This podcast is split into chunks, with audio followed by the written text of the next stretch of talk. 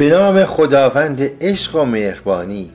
سلام به تمام شنوندگان رادیو موج صلح. من سروش آقازاده بنیانگذار خانواده صلح. بسیار خوشحال از این هستم که در بخش داستان در خدمت شما. ادامه داستان هیچکس نوشته سروش آقازاده. امیدوارم از شنیدن این داستان لذت ببرین. دختر زیبارو همچون آهوی خرامان در کنار جوان قدم می‌زد. رفته رفته خود را به او نزدیک می نمود و آهسته دست جوان را در دست گرفت. با این کار پاهای جوان سست شد و قدمهایش آهسته تر. از حرارت دست دختر تمام بدنش گداخته شد. گرمای دست او برای جوان بسیار مطبوع و لذت بخش بود. و او را در حالتی خلصه مانند فرو می برد. او متوجه گذشته زمان نشد و هنگامی به خود آمد که به مقصد رسیده بودند. دختر زیباروی به آرامی دستش را از دست جوان عاشق خارج کرد. جوان با اندوه گفت چه زود رسیدیم. من متوجه طول مسیر نشدم. آیا می توانم برای فردا از شما دعوت کنم که برای صرف اسرانه به امارت من بیایید دختر زیبا با لبخندی ملیح گفت آری فردا می آیم جوان عاشق گفت بسیار خوب من فردا عصر کالسکم را برای شما میفرستم. سپس دختر هنگام خداحافظی صورتش را به صورت جوان نزدیک کرد و بوسه ای بر گونه او زد و به سرعت در خانهاش را گشود و داخل شد. جوان که از آن بوسه مدهوش شده بود چند لحظه مات و مبهود بر جایش خشکش زد. پس از دقایقی به خود آمد و شاد و مسرور به سمت امارتش روان گشت. او از همکنون بیقرار ملاقات فردا بود و سر از پا نمی شناخت. گاهی می دوید با صدای بلند می خندی. گویی عقل از سرش پریده بود. او در مورد جنس مخالف بی تجربه نبود و اولین مرتبه ای نبود که با یک دختر ارتباط برقرار می کرد. ولی این بار بسیار متفاوت بود و حال خود را نمی‌فهمید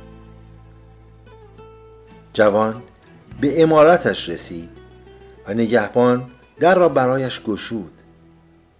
ناگهان نگهبان را در آغوش کشید و رویش را بوسید. نگهبان از این حرکت بسیار متعجب گشت زیرا تا به حال چنین رفتاری را از اربابش ندیده بود. مرد جوان همیشه چهره عبوس داشت و تمام خدمه از او می ترسیدند. حال چه اتفاقی رخ داده بود که او این گونه رفتار می کرد؟ جوان داخل شد و به جای اینکه به اتاقش برود بر روی چمنزار بزرگی که در محوت جلوی ساختمان بود دراز کشید و به قرص ماه که در آسمان می درخشید چشم دوخت و در آن صورت زیبای دختر را می‌دید حال عجیبی داشت آن دستی را که دختر در دستش گرفته بود بر روی قلبش گذارد و گرمای آن را در اعماق قلبش احساس کرد. او هیچگاه چنین تجربه ای نداشت. این احساس برایش بسیار جدید و غیر مترقبه بود. پس از مدتی از روی چمن برخاست و شادان به ساختمان وارد گشت. با صدای بلند به خدمه سلام کرد و گفت فردا برای عصر مهمان عزیزی دارم. می‌خواهم فردا تمام امارت برق بزند سپس با صدای بلند خندید و همینطور که با خودش حرف می‌زد به اتاقش رفت. تمام خدمه در بحر و دو حیرت فرو رفته بودند. آنها هیچگاه ندیده بودند که اربابشان بخندد. این امر برایشان بسیار عجیب بود. جوان عاشق از شوق دیدار دختر زیباروی نتوانست تا صبح به خواب رود. تمام مدت چهره زیبای دختر و آن چشمان مخموری که او را جادو کرده بود جلوی نظرش بود. تا صبح در رخت خواب می غلطید و آرزوهایی را در ذهنش مرور می نمود. با خود می گفت آری فردا از او خواستگاری می کنم و سپس جملات مختلفی را که می‌خواست به او بگوید را در ذهنش مرور می‌کرد. بالاخره سپیده صبح دمید. جوان عاشق با جست و خیز به سالن آمد و با صدای بلند خدمه را صدا کرد. خدمه با صدای جوان هر کدام از اتاقهایشان بیرون آمدند و منتظر شدند تا دستورات ارباب را بشنوند. او گفت امروز برای من روز مهمی است و با شور و شعفی خاص وظیفه هر کس را مشخص نمود و به آشپزخانه نیز دستور پختن کیک و غذاهایی برای صرف اسرانه را داد. سپس او به یکی از مستخدمین کرد و گفت همین حالا با کالسکه می روی و خیاط را می آوری. تمام خدمه بر سر کارهایی که برایشان مشخص شده بود رفتند. جوان عاشق در سالن قدم می‌زد و با خود صحبت می نمود. او با خودش مرور می کرد چگونه از دختر محبوبش خواستگاری کند؟ ابتدا گفت روبرویش می ایستم در چشمانش نگاه می کنم و می گویم افتخار می دهید ملکه این خانه شوید. سپس سری تکان داد و گفت نه این خوب نیست. در همان لحظه به زمین زانو زد و گفت آری این خوب است. به همین صورت جلویش زانو می‌زنم و دستش را در دستانم می‌گیرم و به او می‌گویم آیا درخواست ازدواج مرا میپذیرید؟ و بعد دستش را میبوسم. لبخند رضایتی بر لبش نقش بست و از زمین برخاست. در این هنگام در سالن باز شد و خدمتکار به همراه خیاط داخل شدند. جوان با خوشحالی به خیاط خوش آمد گفت و خدمتکار را مرخص نمود. سپس رو به خیاط کرد و گفت می‌خواهم لباس بسیار فاخری تا قبل از عصر برایم بدوزید.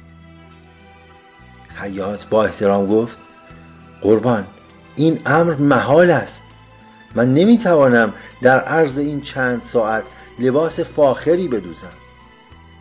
جوان دست در جیبش کرد و دسته پول بیرون آورد و گفت استاد خیاط پولش را چند برابر به شما می‌دهم.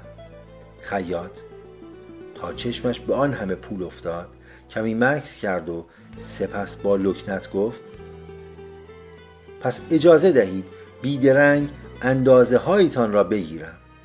جوان گفت پس سریع مشغول شوید و بی فوت وقت لباسم را آماده نمایید. خیاط به سرعت اندازه های جوان را گرفت و بر روی کاغذ نوشت. هنگامی که کارش تمام شد گفت لطفا دستور دهید کالسکیتان مرا به خیاطخانه برساند و همانجا بیستد تا هرچه سریعتر لباستان را آماده کنم و بیاورم. جوان مستخدم را صدا کرد و دستورات لازم را داد. سپس خیاط پارچه هایی را جلوی جوان گذارد و او از میان آن پارچه ها پارچه مناسبی را انتخاب کرد. و سپس خیاط بیدرنگ روانه کارگاه خیاطی خود شد. ممنون که شنونده رادیو موج صلح هستید. عزیزان اگر در رابطه با داستان هیچکس نظری داشتید لطفا به این شماره در واتساپ پیام بدید. دو صفر نود پانصد و پنجاه و دو هفتصد و نود و چهار بیست و سه دو صفر. تا قسمتی دیگر از داستان شما رو به خدای بزرگ میسپارم. خدا نگهدار.